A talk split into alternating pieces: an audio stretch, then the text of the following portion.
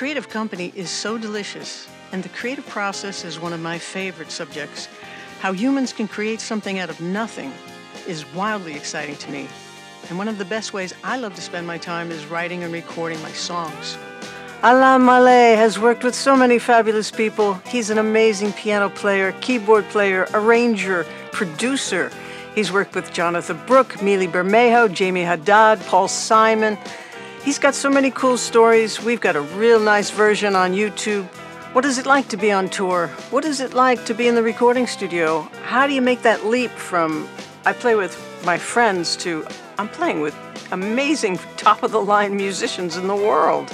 The music and the playing is exactly the same. How you frame it in your mind is everything. Alain. Hey. Good morning. Good morning. How are you? I'm pretty excellent. How are you? Thank you so much for hopping on. Uh, sure, no problem. Well, I've always wanted to talk to you because you're just so cool and you've done so many cool things. And okay. I've emailed you many times over the years to pick your brain or to hang with you a little bit. So I really appreciate you doing this. You're welcome. It's not, uh, if, if I didn't respond, believe me, it's not intentional. It's just, uh, you know, um, I don't take myself too seriously sometimes. Well, but, I remember reading that uh, you had attended Berklee. What year was that that you went there? 83. Really? For, yeah. So for, now for uh, the, I can say this now because it's, it's actually not a secret, but I graduated in 2010. because like a lot of my peers, well, first of all, I was um, uh, uh, it was very expensive for my uh, for my parents to pay for Berklee, which by today's standards, of course, is uh, ridiculous because I just I know came back from France. I just sold my family home, and um, and I found the bills from Berklee, and uh, I was doing a diploma. So at the time, it was like sixteen hundred dollars a semester or something like that. Right. Um, and uh, so it was, uh, but still, it was a lot of money for my parents. Um, and in today's dollars, it would be a lot more. Yeah, of course. So I, you know, I I stayed as long as I could. In '83.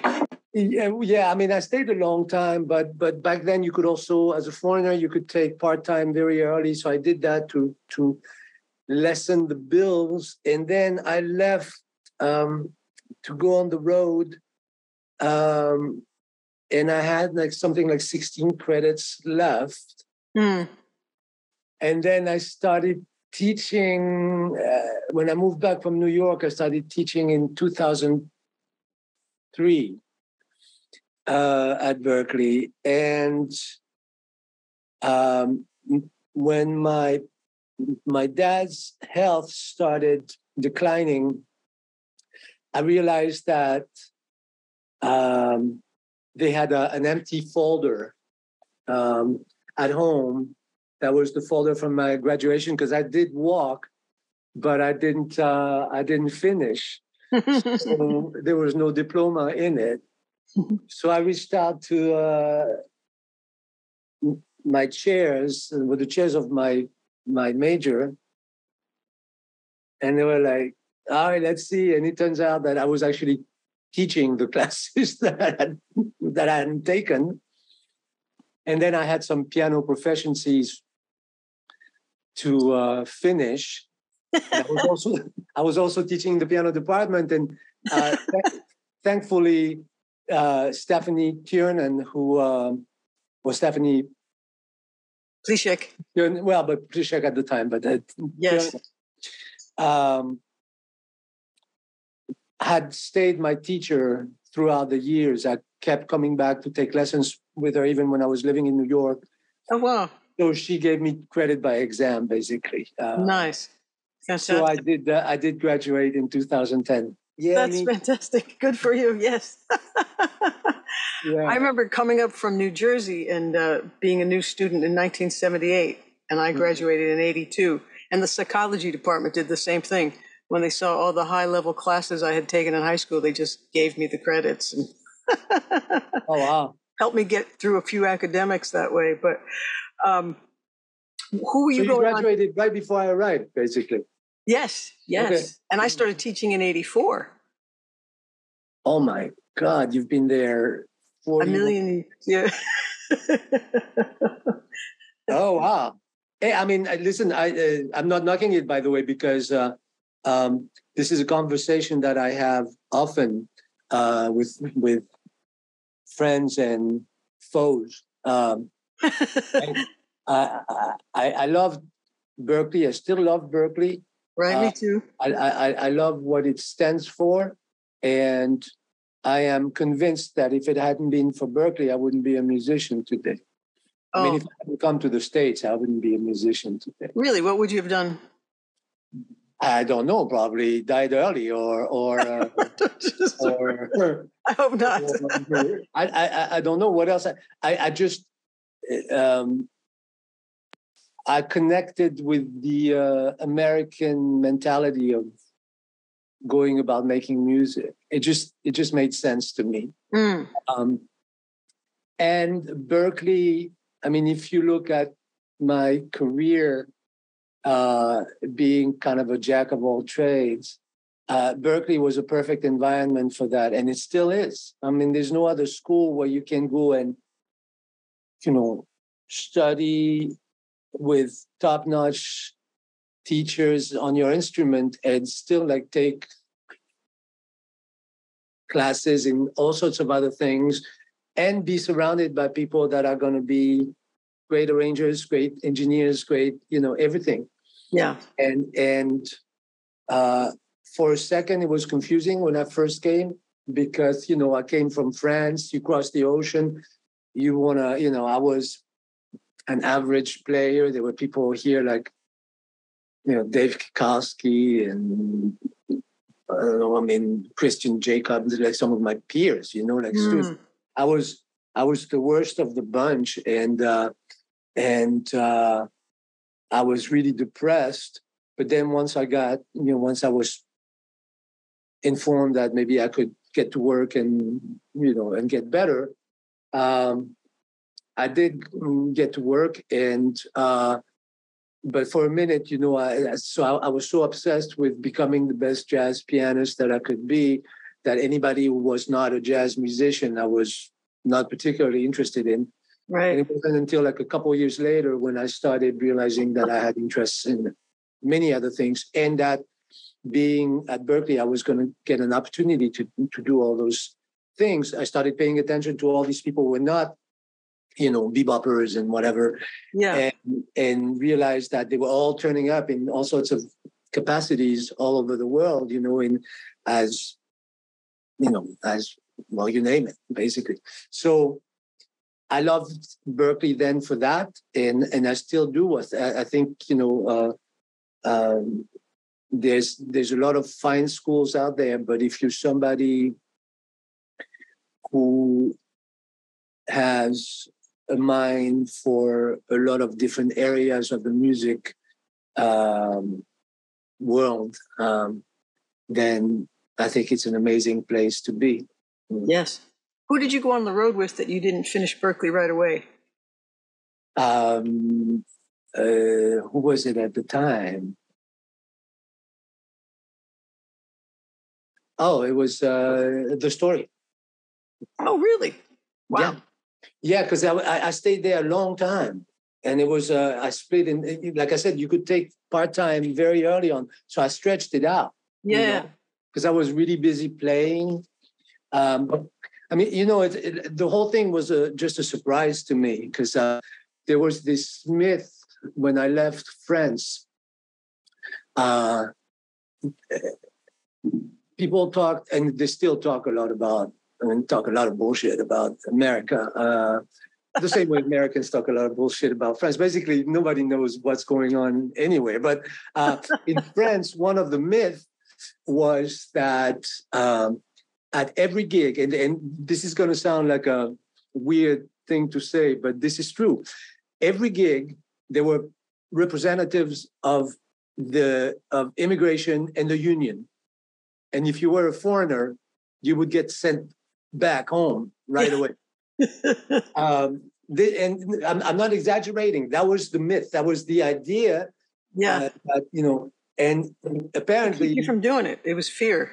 Yeah. So so I came here. I didn't have a suit. I didn't have uh, a keyboard. I figured I would stay for one semester, one year, and uh, and that would be it um, because I needed to work. And um, and lo and behold, I mean, I still remember my first gig, you know, and and uh, I started gigging probably my second month uh, at Berklee, Not big gigs, mind you, but little pickup gigs and stuff like that. And I realized that, oh, you know, the only um, thing that's going to be a determining factor is how many tunes I know and how punctual I am, or something like that. So, yeah. so basically, that was that was it, and and that was. Um, so I started working, and I was, you know, eking a living, and uh, um, and so I started taking part time as soon as I could, so that my parents wouldn't have to uh, you know, lose uh, their house just to put me through music school. Wow. And so I dropped. I yeah, I went on the road. I think it was '89 when we started uh, touring with the story, and um, and thought maybe I would come back and finish, but then you know, life had other other plans for me. How did you meet the story? Um, Jonatha was uh, so it was those two singers, Jonatha Brooke and, and Jennifer, Jennifer Kimball. Yeah. And um, Jonatha had attended a summer semester and she was hanging out around Berklee. And I met her and uh, uh, yeah, I mean, I, I had a crush on her. You know, I didn't know what she did, but she was cute. And uh, and uh, we started dating, and she played me a live tape of the group of the duo, and they uh, like I said, I was a real jazz head, but there was this one tune. She put this E. Cummings. Um, yes. Well, or they. I, I, don't know how much. Uh, I know I've right. worked closely with Jonatha. I don't know how much, you know, uh, Jennifer was involved in the, um, you know, in the whole process. I, she had some involvement, but that particular tune, I don't know. But the bottom line is, it was this E. Cummings uh, song, uh, poem called uh, love is more thicker than forget. Right. And uh, and Jonatha was playing piano, and it is this totally wild harmony. And I thought, well, that is really dope. So um, I decided that, and then I realized that um, um, well, then we got married in uh, 88, I think. And uh, mm-hmm. yeah, it was 88. And the request for these live tapes was just touring it. Nice. So I thought, I we, we got to do a proper demo. So we went to the studio. I had no studio experience except like going in, playing jazz, and and um, we did a little demo uh, of just the two of them and the guitar, and then we demoed that song as well on the piano.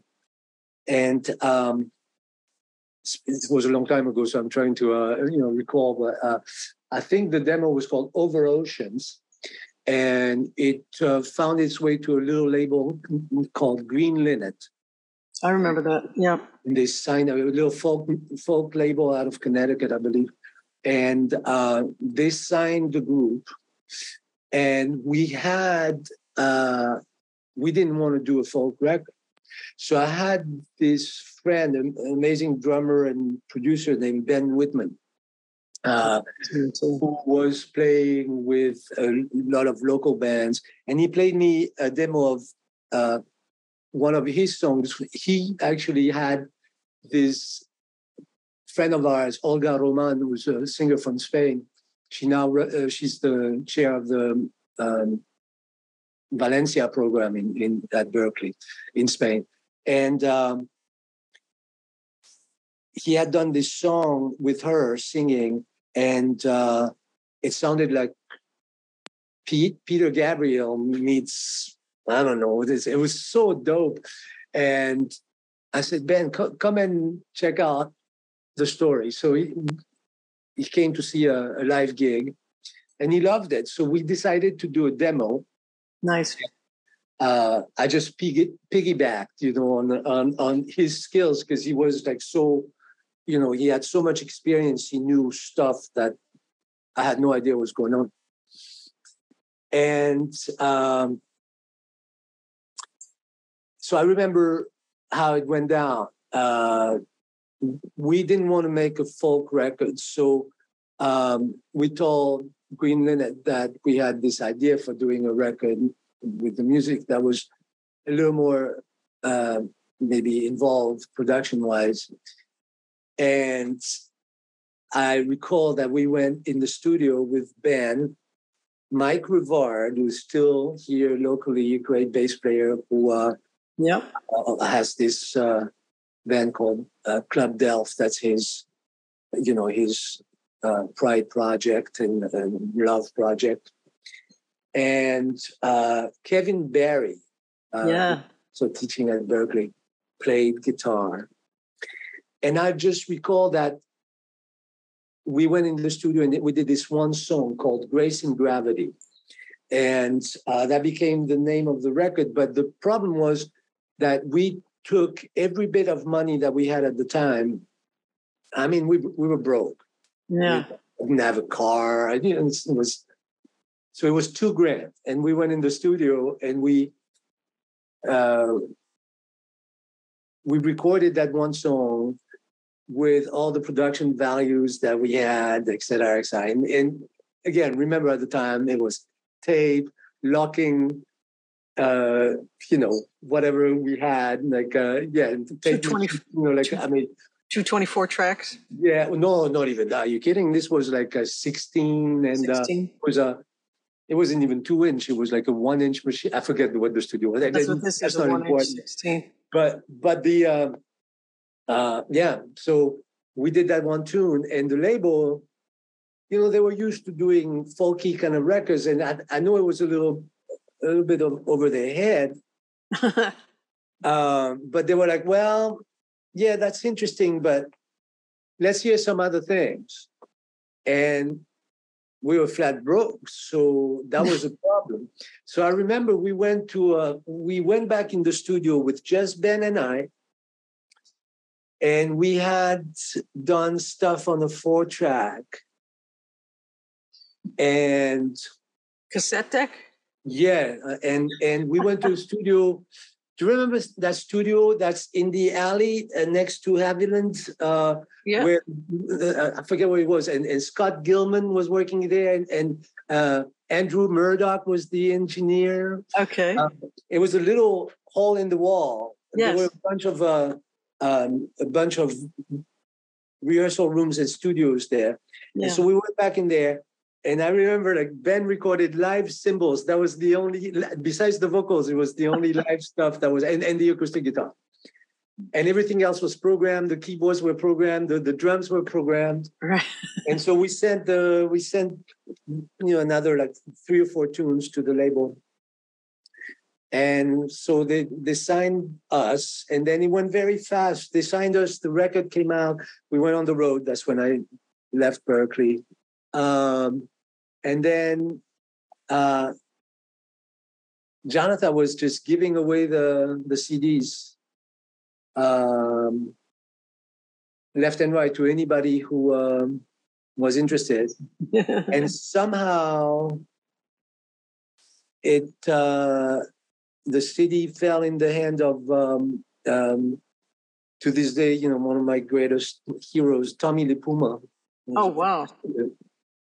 And I remember the day he called us at home, and um, and Jonatha didn't know who he was because he was more of a jazz guy, you know. Like sure. yeah. Evans and Natalie Cole and all that Benson, you know. Yeah. And, uh, and she's looking at me and she's going like, Tommy Lee Puma? what? so I said, yeah, talk to him. So he was uh, the head A&R at uh, Elektra. Yes. And that's how it happened. They, uh, they signed us to uh, Elektra. They bought the contract from um, Green Linnet. The, yeah. Right. Deal from Green Linnet. Because, um, uh, and I remember it was, it was my first uh, really painful dealings with the uh, record industry. I, I, I was never a big fan. I mean, there's a reason why I have nothing to do with it uh, these days. Um, uh, but I remember the, uh, sitting down at the negotiation table when um, when Green Linnet was basically trying to pretend that they were gonna, you know, they needed to be paid a gazillion mm. dollars because they were gonna, you know, we were basically, you know, Elektra was taking away their cash cow. Oh my goodness. And and and that was ridiculous. I mean, they they would never have been able to do anything with the group. Um, no. Uh, so they would, you know, so but it happened, and um, and uh, then yeah, and that was it, and and then um, the rest is you know, whatever. Mm-hmm. That's fantastic because I had the Green Linnet release and Grace and Gravity. Oh. And then, of course, I, I, have so many of Jonatha's solo albums as well, mm. and a couple mm. of Jennifer's. But mm. I loved the sound, I loved the arrangements, and I loved the merging of the styles. Mm-hmm. Like I didn't realize till I heard Jeff Lynne say it on a BBC special that he loved pop rock because it was all the styles. So many people have said to me over the years, like, well, what style is your music? And I used to say pop rock or art rock, but they were looking for, I want to do jazz, I want to do a Latin beat, I want to do a, a mm. specific thing, a rumba, I want to do whatever, swing, whatever to your mm-hmm. song. And it doesn't fit. It's like you've got to do mm. something that fits the song. And mm. harmonically, because I grew up listening to Chicago and the Beatles and Stevie right. Wonder and Carly Simon and folks that just had such a beautiful sense of all the chords. Mm. Anything goes, especially all the standards and the great guitar players that influenced me right. at the time. So your work really stood out to me because it was like you're juggling those two worlds. The world that helped Joni Mitchell yeah. become more mainstream, but understood the richness of her vocabulary and what she was doing harmonically that she needed jazz players to interpret those chords, especially in alternate tunings that she played and wrote in. And then Jonatha was doing the same. There's much richer harmony going on. And so, how did you then start arranging and, and, and producing from that? Just being at those sessions and knowing what the song needed? Uh, well, uh, okay, so you need to know that now in retrospect, um, and in, I suppose it's probably the same for a lot of people, but um, the story has changed. well, I'm not, no, I mean it's it's it's not in, in retrospect. First of all, uh, the first record, um, Grace Gravity, was um, you know, that was so much band. I was, you know, I remember the first time he decided to do more than three takes of vocals. I was like, mm. I think I, I, stormed out of the studio. I thought it was stupid. now I can do 30 takes of, stu- of, of, of, of, vocals and remember the bits that I li- liked from each take, you know, but yeah. I didn't have those kind of chops at the time. And, um, and I remember, I mean, Jennifer sang great, Jonatha sang great, that what's what the hell is wrong with you know with what we just did? And he was just looking for something else. And he was the first guy that i saw really kind of dig in and and, and look for. And we butted head on a lot of things too you know like musically speaking. I mean uh, sure. I, you know, I was a keyboard player, so I wanted to put keyboards everywhere, and uh, you know, and, and uh, you know, um, so in retrospect, um, what we had in well, I'm not going to speak for Ben. Uh, I think he was a lot more mature than I was at the time, musically speaking. But for me, it was like I was. Uh, I had skills. Let's let's put it this way: uh, how much or how, li- how little is not for me to to decide. But I had skills, and I was dead set on using them. So when I listen back to those records, what I'm what I'm hearing is me flexing flexing my musical muscles like as much as I possibly can. Does it fit? Does it fit? but, no, but I mean it's it's important to say because you know now I have to like uh, I have to share ex- my experience with young musicians and I don't want them to think that ignorance is bliss. And we were ignorant man. I i, I didn't know. I mean you know if i heard the backbeat then uh, that's it. It was a rock tune. Or if i heard like a you know a, a slight syncopation it was a funk tune. And so that's why like those records are all over the place musically speaking because mm. uh, we went all the way well as far as we could in every direction that the music suggested to us um, I don't produce like this anymore.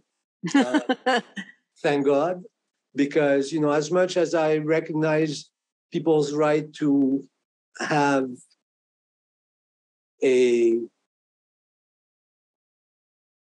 um, a fondness for those records, I don't find them particularly compelling, personally, uh, musically speaking. I think the singing is still great, and some of the songs hold up. But um, uh, as far as my work is concerned, I, you know, I'm, uh, it makes me uh, gives me a rash every time I listen to it. you mean Ten Cent Wings and, and Plumb? They, no, no, no, no, no, no. That's that's when uh, so that, that that was different because when Jonatha went solo, that's that's also when Ben decided to leave the group. Right. And so it was the first time that uh, um, that um, I found myself at the helm again for better or worse. And we did this record Plumb, and I had I was starting to sense already that I needed to do things differently. Plus, I I didn't want to try to replace Ben because Ben Wittman was such a you know a great um, uh, musician in his own right, and his uh, his touch is all over those first two records, the mm. Grace Gravity and Angel in the House. Mm-hmm. So, um, so I knew that if I had any chance as at making a successful record on my own, I shouldn't try to recreate whatever it was that we did together. Right. I made a very different record. Uh, there are so many funny stories surrounding this record. But Plumb, that was the name of the record, Jonatha's first solo record. That was recorded live. Um, we were all in one room. The guitar amps were upstairs on the gazebo. uh, the uh, the bass forget if we if we amped the bass. I think we might have, but uh, it might have been direct.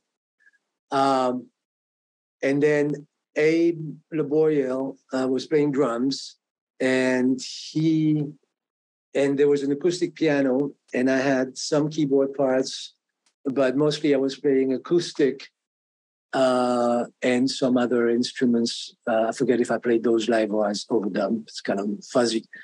But I remember I remember that uh, uh, Abe had an 18 inch hi hat. Abe is a huge guy. Yeah. Just like he's tall and huge. He's a big guy, you know? And uh,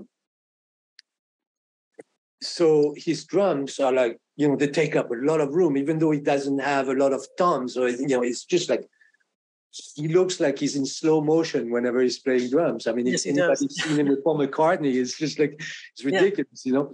So and I knew of him when he was at Berklee when he was a student. I yeah. knew him when he was at Berklee, and when I called him actually to to play drums with us, he was playing with Seal.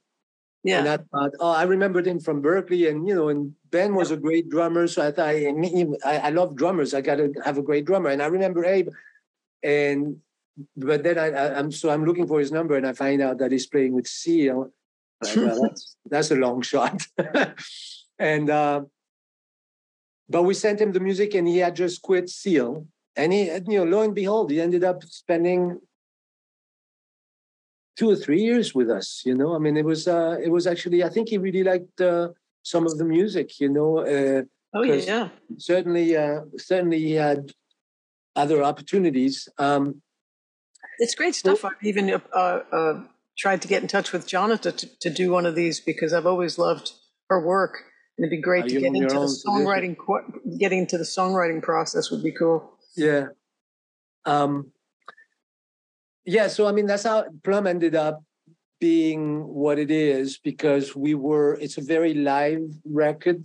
Mm. Everything was kind of improvised uh, on the fly because Abe is also like a very you know like the, the process was different. Ben and I used to work out all the arrangements in advance, so we walked into the studio fully. Everything was fully fleshed out.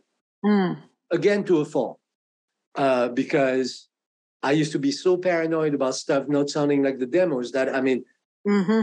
Duke Levine, who plays on the, those records, and uh, and Mike, my God, how we stayed friends. I'm not even sure. It's hard. I mean, I, on the first record, I made them play note for note. Yeah. The stuff that I had programmed. I was such an asshole. It was unbelievable. I have uh, been that person. I, I, was so paranoid. Uh, you know, I thought basically, and people think it's arrogance. It's not that, it's fear. I was afraid of anything that I didn't understand or that I didn't know. You know, I didn't realize what great musicians they were until I had the chance to work with them a little more and so to me they were just like people who were gonna do my little parts and you know yeah but anyway so fast forward so we, are doing this record and and and and it's it, it, was funny because anything that had piano I mean, basically, there was hi hat in every drum, but there was hi hat in the piano. In the piano mics, there was like you know. Oh sure. And, uh, I remember that uh, uh, Elliot Scheiner, who a dear friend and, and you know, to this day, I mean, he mixed my own records, etc., etc. Um, he had mixed uh, the Angel in the House, and so of course he was tapped for for uh, mixing Plumb, and we were in the studio, and he would put up those tracks, and he'd be like, "What am I supposed to do with this?" There's like drums in everything, and but he heard the demos and, the, and I mean the roughs, and the roughs sounded okay. And Ben Wisch was the engineer who tracked it. Ben Wisch did uh, Marc Cohn and people like that, you know. Yeah. And Ben was a great engineer and producer in his own right, but he had a particular vision for the sound, yeah. and so that's he's princ- principally the reason why the, this record sounds the way it does. And so we kept sending. You know, I, I remember we were downtown and I would go uptown to, to uh, in New York City to give uh, Tommy the, the mixes, and he kept rejecting them. And after the third one, I remember Ben came to a uh, Ben came to visit while we were mixing because he wanted to uh, hang out with Elliot. Uh, and I walk in, and this is the third mix that Tommy is not happy with. Oh, and what did Elliot, he like? What didn't he like? He, yeah. It would be as if somebody was, you know, I mean, I'm a decent pianist. I can do a, fair amount of things. But if you put me on a Dixieland gig, I don't know what to do. Mm. Those are the same chords, there's the same 12 notes. I just don't understand what's going on. I mean, you know, I understand. I just don't have a sense of what I'm supposed to do. And I think Elliot to his credit, you know, one of the most great, graceful um, engineer that I know, um, kept struggling to make it sound like him. Ah. Because the because the the raw material was not didn't make sense to him. but it Right. made sense to Ben. So to Ben Wisch. So so when uh, when I came in after you know playing that mix for Tommy the second time, the third the third mix rather, I walk I, I walk back into the studio and Elliot is looking at me and goes, he hates it. I mean, you know, I'm a I'm a pup. You know, I this is the third record that I'm like- involved with. They just gave me a shitload of money to make a record.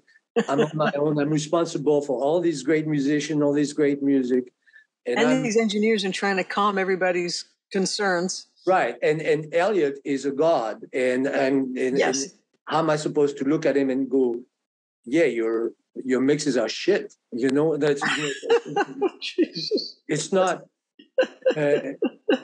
because that wasn't the case even but uh, you know tommy could like reject I, I would never have done that to me they were like perfect. You know so he I would love to hear those in comparison to the album. you know i might have some that somewhere actually. That's, a, that's Yeah. interesting. I forget. Um, but then he turns to ben wisch who was standing there and elliot goes ben you should mix this record. And ben's like no no no no no no no you know yes. He's like, no, you should mix this record because Tommy heard the, the roughs and he liked them. And he he was right because the first uh, Angel in the House, when we sent the roughs, he hated the roughs because the, the tracking engineer uh, did the roughs and he, he didn't like them. And so the fact that he liked the rough was actually really telling. And So uh, two different people. yeah, yeah, yeah, Tommy- yeah, yeah, exactly. Tommy liked the roughs, but That- Ben Wisch uh, did for for uh, Plumb. and someone So- else didn't. Uh, no, the Angel in the House was a different engineer who, Okay. who shall remain nameless because I don't want to embarrass him about this rough story. He's a great engineer, but that's besides the point. Um, and uh, so Ben ended up mixing the record, and and it's a very to me it was a very is a great learning experience because I realized that you got to do what you know. Hmm. music in or anything else. You got to talk about what you know. And and and elliot it's not like he didn't like the music but he didn't know what to make of those sounds but those sounds made sense to ben because he tracked it with a, partic- a particular aesthetic in mind and that was it so we remixed the record i mean we we you know, restarted with with ben Did it again. Um, And it was, um, you know, it sold dozens of copies. yes, it did. no, to me, when I was a kid, I felt like arranging and producing were pretty separate things, except that I loved that George Martin was such a great arranger, and I felt like that made him such a fantastic producer. Now the terms get broader and broader, and some of these producers are not only watching the budget, but they're doing the arrangements, they're playing half the instruments, maybe they're even co writing. It's getting crazy as far as what is responsible for each label and what they actually do. How do you consider yourself, and do you have any separate definitions of what you think those are for you? Uh, being a mus- uh, uh, being a musician, I thought was an asset back then. Um, you don't think it is now? no, not so much. No, really, I, I, I, mean it. Being musical and being a musician is are two different things. Uh, no, I, I, I'm dead serious because I know great producers who can't tell a you know a minor chord from a plate of pasta. I mean, you know, uh, there are very famous stories about people asking, you know, horn players to, you know, if they can't play it up the octave, playing it half up half an octave or something like that. You know, like uh, Things that don't make sense to the instrument. very Yeah. funny stories like that. And these aren't necessarily bad producers. As a matter of fact, some of these guys are amazing producers. Well, like Rick Rubin, right?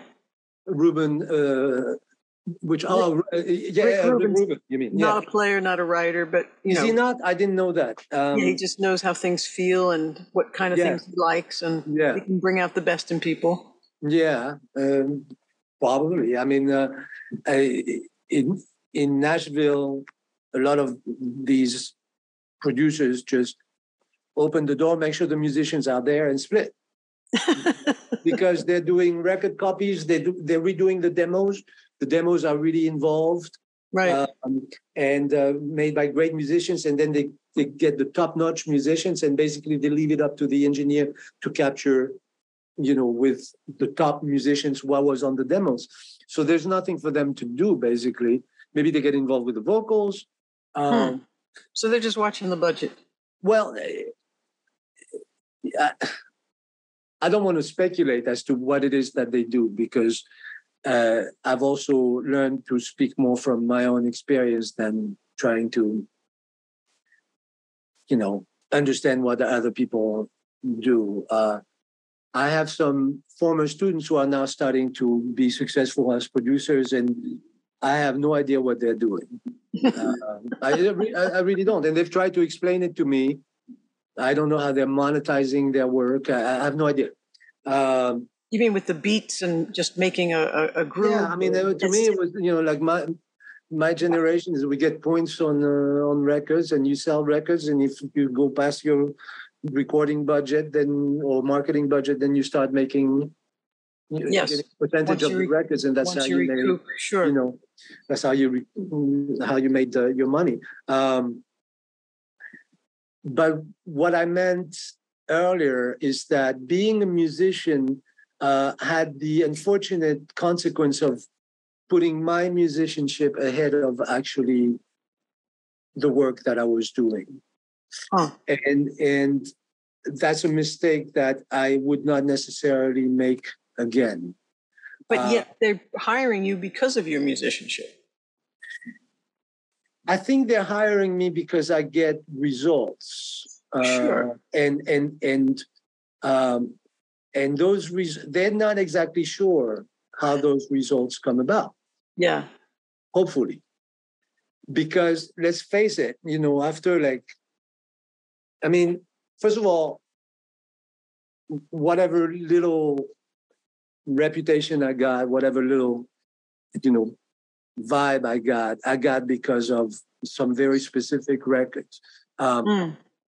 Jonatha and Jennifer were part of a movement.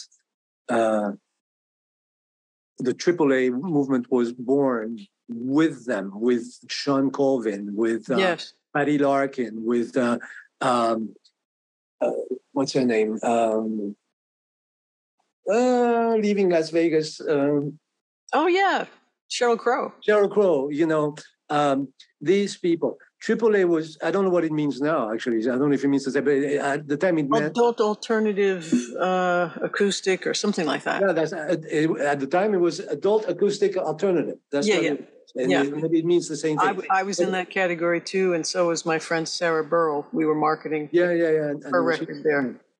So it was an answer to all the other music that was avail- uh, available and, and that was and um, and by the way uh, this might be a, of interest to some of your listeners uh, you you'll notice that all the artists that i mentioned were women and um, most young women who are doing their thing nowadays uh, can't even imagine what it was like to be a woman in that business back then.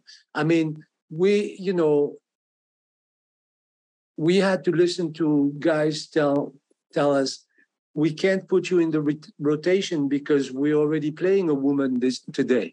That's what I heard all the time. Yeah, we've already added a woman to the playlist. Yeah, Yeah, we already have a woman in the playlist. I mean, uh, in in my opinion, the one who changed everything was Alanis. Uh, she just wrote the rules for everybody, and she just made it possible oh, single-handedly for all these women to, uh, you know, and I, am not saying that you know like Bonnie Raitt before her and, and Tina were you know I'm not saying that they weren't great women artists, but mm-hmm.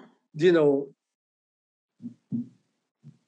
Alanis just broke the, the freaking ceiling right up. You know, and, uh, it was it was incredible. All of a sudden, how do you remember? More than was that? If you're giving her credit for that, what, what would you say was the thing that did that for her? How did she do that? she was amazing. she was amazing, and and uh, and uh, I mean, Jagged Little Pill was just yeah. You know, it was edgy with but pop and rocking at the same time. It was it, it had everything that uh, was necessary to you know to basically open the doors for a lot of other women. And and again, I mean, you know, by then Sheryl was already popular, and there were there were other artists that were popular, but they were still dealing with the same shit, you know. And then here comes Alanis, and then she's spending, you know, months and months at the top with several singles, you know, singles up the wazoo. And uh you know, then all of a sudden, like radio stations are like, "Oh, we can make money with chicks." Yeah, sure. Let's let's let's put them on the. No, no. I mean, listen, I, am I'm, I'm you know, uh, I, I'm I'm using this type of uh, vocabulary, perp, you know, purposefully. Because, yeah, that's what you were told. Uh, sure. That's literally what you know. What, what what what would be we would be told.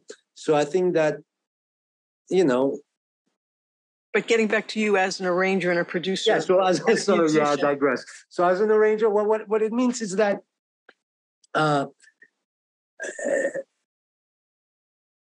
people that are not musicians are not tempted to put themselves above the music, above the song.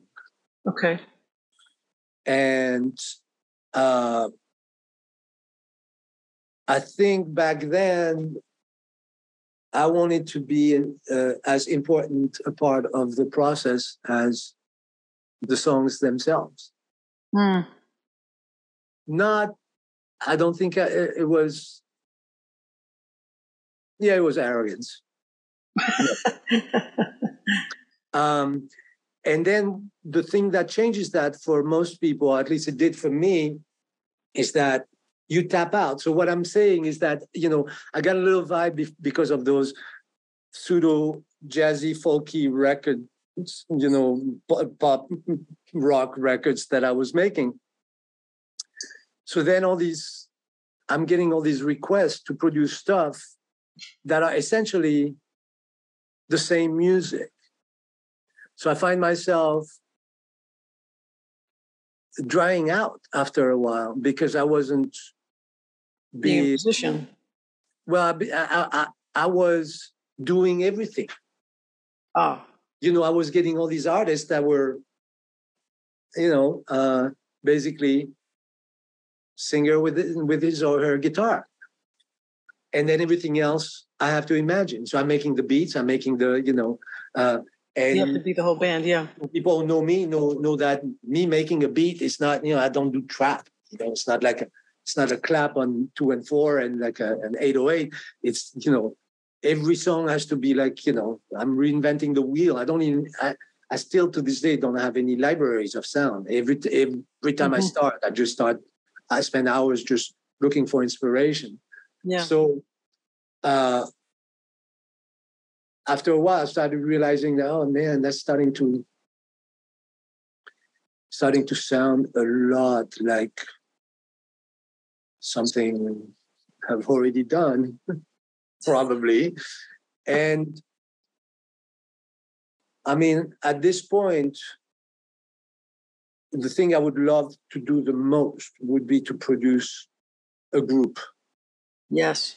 Uh, give me U2, give me, you know, Radiohead, like people, like, yeah, you know, artists where everybody has like something to contribute and where I don't have to you know tap into my limited uh, you know bag of tricks mm-hmm. to yet one again recreate something that somebody like 30 years ago or 20 years ago. Yeah. yeah. Uh, so then what would you do as a producer since you wouldn't be doing half of the finding the parts or the sounds? Listen more. Let let the song you know produce itself. But still there's the interpretation of taking that live sound in the room and making it translate well onto the recorded medium. I'm not saying that I would just like sit in, you know, I know, but that's what I'm asking. Couch like, and, and and you know, sip some single malt or something like that. I mean, I would still do some shit, but you know, yeah. No, I mean, what, what I've shit would you be doing? well, you know, it, um, well, you'd probably still work with them to make sure it was in the right key, perhaps for the vocalist, or. Oh yeah, I mean pre-production. That's that's key. You know? Yeah. Um, and uh, and you uh, would notice if something was clashing harmonically, or you know all those things. Of course, I mean, I, I, I am not saying that I want to turn into a moron so that I can be a better producer. Uh, th- that's not at all the case. What I, I guess what I'm trying to say is that you have guys who are amazing producers and also amazing musicians. Like, you know, one of my heroes, Daniel Lanois, is a t- tremendous musician. I love his work too. And uh, and but his productions have a definite cachet stamp. He has a sound, yeah. And then you take Don Was, who's also an amazing musician, and his produce, productions seem to really kind of like it's like it's hard to tell if it was him or you know it just sounds great but you know. It's an incredible melding that these folks do though. There is some kind of special sauce that don has versus dan versus anybody that would be in that caliber of production expertise. Yeah. and like i like don with uh Rickie Lee Jones or with uh, Bonnie Raitt, you can just tell it's Don and you can tell it's Dan. But not in the same way because you can recognize, I, I can't recognize Don Was's parts. It seems like he really lets people speak, whereas like Daniel always seems to to have a, not just a sound, not just an aesthetic, but like musical parts that seem to belong to Daniel Lanois. Mm. Uh, and uh, so I, I would not, you know, to me, they're not, they're just equally great, just not in the same way necessarily. But yes. they're both musicians. Yes. Uh, you have guys, uh, you know, other great musicians uh, that are um, great producers. Um, blanking on his name now.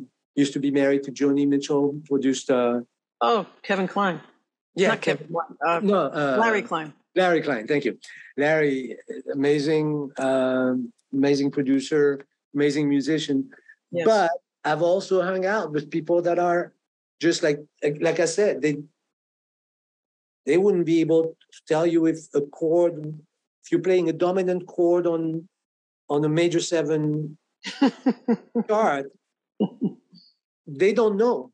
Yeah. Sometimes they leave it there and that makes it super cool because the song still speaks. Yeah. That's like the Beatles song Michelle when they're playing a minor seven and a dominant seven sharp nine at the same time. And it's like, what's going on there? well, I didn't even notice that. I, yeah. I'd have to go back and, and, and, and listen to this. Right before but, my bell. yeah, but I mean, so yeah, now, you know, um, and so this is what's interesting actually. I you know like a few years back i produced uh, a record for a young a young woman who is local here. She moved to la now. Um, and i was determined to even though she was a you know folky with her guitar and she she wasn't particularly musically um, you know, technically educated, and she had a lot of talent. And uh, mm. but I was determined to let other people do their thing a little more, you know, except when we when there was really no clear direction for the song. And uh, I end up mixing that there was a very small budget not ridiculous but small. And uh, i end up somebody recommends a, uh, a local mixer local engineer uh, and he had done a lot of blues stuff. And i i um, i remember liking what i heard. So i thought well that would be a nice aesthetic for this record. So let me call him up. Uh, ducky carlisle is his name. Hmm. I remember correctly. Ducky Carlisle. And um, he's a bit of a character too. He's a funny guy. And uh, so I go and drop off the tracks and he's like, yeah, let me start. So I was like, mm, okay, well, okay, I'll, I'll, let you, but you know, I might have to. Uh, uh, so he calls me up. He's like, yeah, I got a, I got a couple tracks ready. Won't you come in and listen? Make sure we're in the right, you know, right direction. So I go back to his house and uh, sitting in the couch, and he starts playing the the track, and it sounds really good. He's, he's doing a great job. And I'm like, man, you're mixing this record like you like the music. I know, I, I don't take it for granted. You know, engineers they have to do they have to make a living, and you know, if you're going from a death metal to a folky record to a jazz thing, whatever. I mean, you know, if you have, let's say, if you have the versatility to do this, um, I can't expect that you will like all the music equally, right? So I, I said that. I said, man, it sounds like you actually like the music. Uh, and he goes, and he goes, You know, I do. It actually reminds me of this record that I put on whenever I'm. Uh, whenever I'm working on some things in the studio that I love listening to this record, it's a record called Plumb by an artist named Jonatha Brooke. and I go, I go, you're fucking with me, right? goes, no. Oh, why? He says, but do you know who produced this record? no, I, I can't say that I paid attention to them. I said, well, I did. so I guess I can't, you know, even when I'm trying to be hands off, I can't help but have a, you know, a certain aesthetic. That's why I would love, I would love to work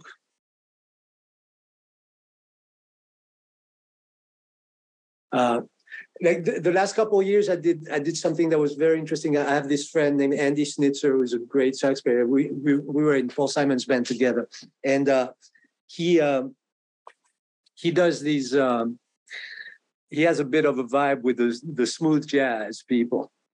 You know, he gets on those charts, etc. So he's a great player. You know, he's one of the top studio guys in New York, and um, so he used to send me these records where I would just take a few Rhodes solos and stuff, and little by little, uh, he started just asking me to do more. So I would send a bunch of stuff, and usually would just take out 90% of it and just keep like a little there or like there, you know.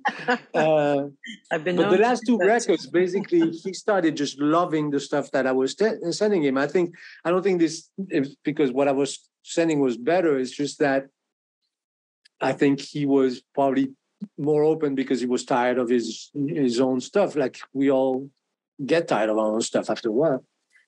And and I love that relationship. I mean, some of the tunes literally. So now I'm credited as co-producer, you know, uh, on the records, and and and some of those tunes I literally have taken what he sent me and just erased everything and we did you know and half of the time or maybe 80% of the time when i do this he just throws it out and just keeps my Rhodes part or my synth part or like a, but then sometimes he loves it even better than his version and i love that relationship because yeah. it's not i don't have a vested interest in it. It's just what I do. You're and trying a bunch of things and whatever. I'm, I'm, I'm telling, well, when you play this, it makes me think of this. Mm. And sometimes he likes his version better, but either way, I don't get offended because yeah. I'm not trying, you know, and so we've done two records like that. The the new one just came out, and it's also like you know I'm not involved in this world at all, at all. In uh, his world, did you say? Yeah, in the smooth jazz world. Oh, the smooth jazz. I did yeah. one record for for uh, Verve a while back for Gabriela Anders, a singer from Argentina, but that was as smooth as I possibly could get. uh, that was it. Everything else, you know, has been like um, so. Um, yeah, I love when people have a vision. Mm. When I'm when I'm supposed to provide a vision for their record, I mean, at this point, I I don't even do it anymore. Yeah, I, I am tapped out. I, I I don't have. Well, in a sense, was that in a sense it's too much work, you know. And it's not original work. Yeah. you know, it's not good work because yeah. I'm not I'm not challenged to make it different. Yeah. So, so it you know I I am basically, I'm if I do it then I'm I'm basking in my own mediocrity, uh, you know, constantly because, yeah. you know, repeating yourself. I mean, unless you're doing basic stuff, you know, like right one person with her or his voice and a guitar, that's timeless, you know. But the second you try to like, you know, and I've run into this so much with with young artists, you know, um, people who wanted me to do with their music what I did with records that they loved. And sometimes you have to have tough conversations. Mm-hmm. I mean, you said it yourself, you know, there was, by the way, uh, my involvement with the stories music you know you could also say that it was a mixed blessing i mean you know clearly after we split up you know Jonatha tried to do things a little poppier and less jazzy, et cetera, et cetera. And I hope it worked out for her. I'm not sure what it, what it meant from a, a commercial uh, perspective, but my involvement might have been a, a, mixed blessing because you know when she puts all these tensions on these chords, I'm going like, yeah, baby, let's go. You know? As opposed to, you know, what any other producer would go would say, which, which would be, can we take some of those out? Maybe like yeah. can we try it every, every once in a while on, you know. I had uh, done some uh, some pre-production stuff with Mark Hurd. He had produced a few songs for me back in 1987 and even a major seven. He said, Do you mind if you just play a major chord there? I was like, What's going on? You know, it's like if you take off too many of the spices, you're starting to chip away at what's making that artist that artist, you know? And so some of the things you're describing sound to me as everybody experimenting with flavors. And it's not to say this one was too spicy and this one wasn't spicy enough, or this one went too far, or this one didn't. I mean, when it starts going into commerce land, I could see where people will say this sold because of this or didn't sell because of that. And that's just a theory. But as far as the artist and the producer working on different colors and things, why not? And why not look back and talk about, or even look at all of it as if it was good, because there were aspects of it that were good. And, and then for you now, it's like, of course you want to grow. Of course you want to do something that challenges you. And of course it takes a while to figure out in terms of words, what is it that we're after now in our lives right now? What is going to be the most inspiring thing to be a part of? This has been cool. It's been my pleasure. Uh, thank you for asking, and uh, I'm glad we we did this. And uh, yeah, uh, if I need to clarify something or if I swore too much, just uh, clean it up. well, thank you for saying yes because I still think you're a fabulous musician, and uh, I've really enjoyed talking with you. Thank you. I appreciate that, and I I don't know about fabulous. I think fantastic is a better word, but um, uh, fantastic um, too. Excellent. yeah, right. Um, no, I, I, um, I appreciate your support um, and um, and the support of all the people who have trusted me with uh, making music with them over the years. It's it's been very meaningful. Um, yeah So I, I, like I said, in in and I meant it. I, you know, I never took it for granted that there was any worth to um, um, to what I was doing. The only proof that I had was when the phone was ringing, you know, uh, and still I didn't. I wasn't sure if it was ringing because the other 10 guys before me were unavailable so you know you still you're not completely sure but you know um you do well you must have been you must have been vibrating well because you attracted it you got it you lived it. You have the memories to prove it. You've got a lot of music in your catalog and uh, mm-hmm. you look back at all this all these titles and uh, they still yeah, sound maybe, maybe. I hope you, you're right. From yeah, I hope, I hope you're right. Um, but yeah, so it's it's been fun. Thanks for asking me, and uh, I guess I'll be seeing you uh, on campus, huh? Yep. Okay. Take good care. Thank you so much. You Take care, Lauren. Bye. Ciao. Ciao. Alain Mallet. Check out his music. Check out the albums he's produced and the people he's worked with. Really great sounds, really cool playing. Beautiful ideas, timeless music, fabulous sounds.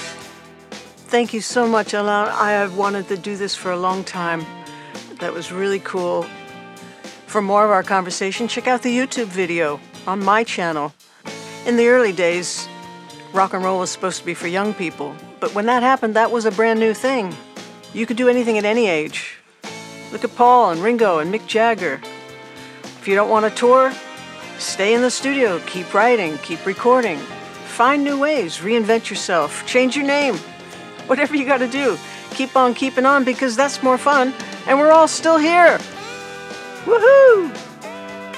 We just have to renew ourselves, dream new dreams, and choose thoughts that serve us. Thank you, Eric Maisel. Thank you, Alain Mallet. Thank you, everybody. Go to your studio and make stuff. Feel good today.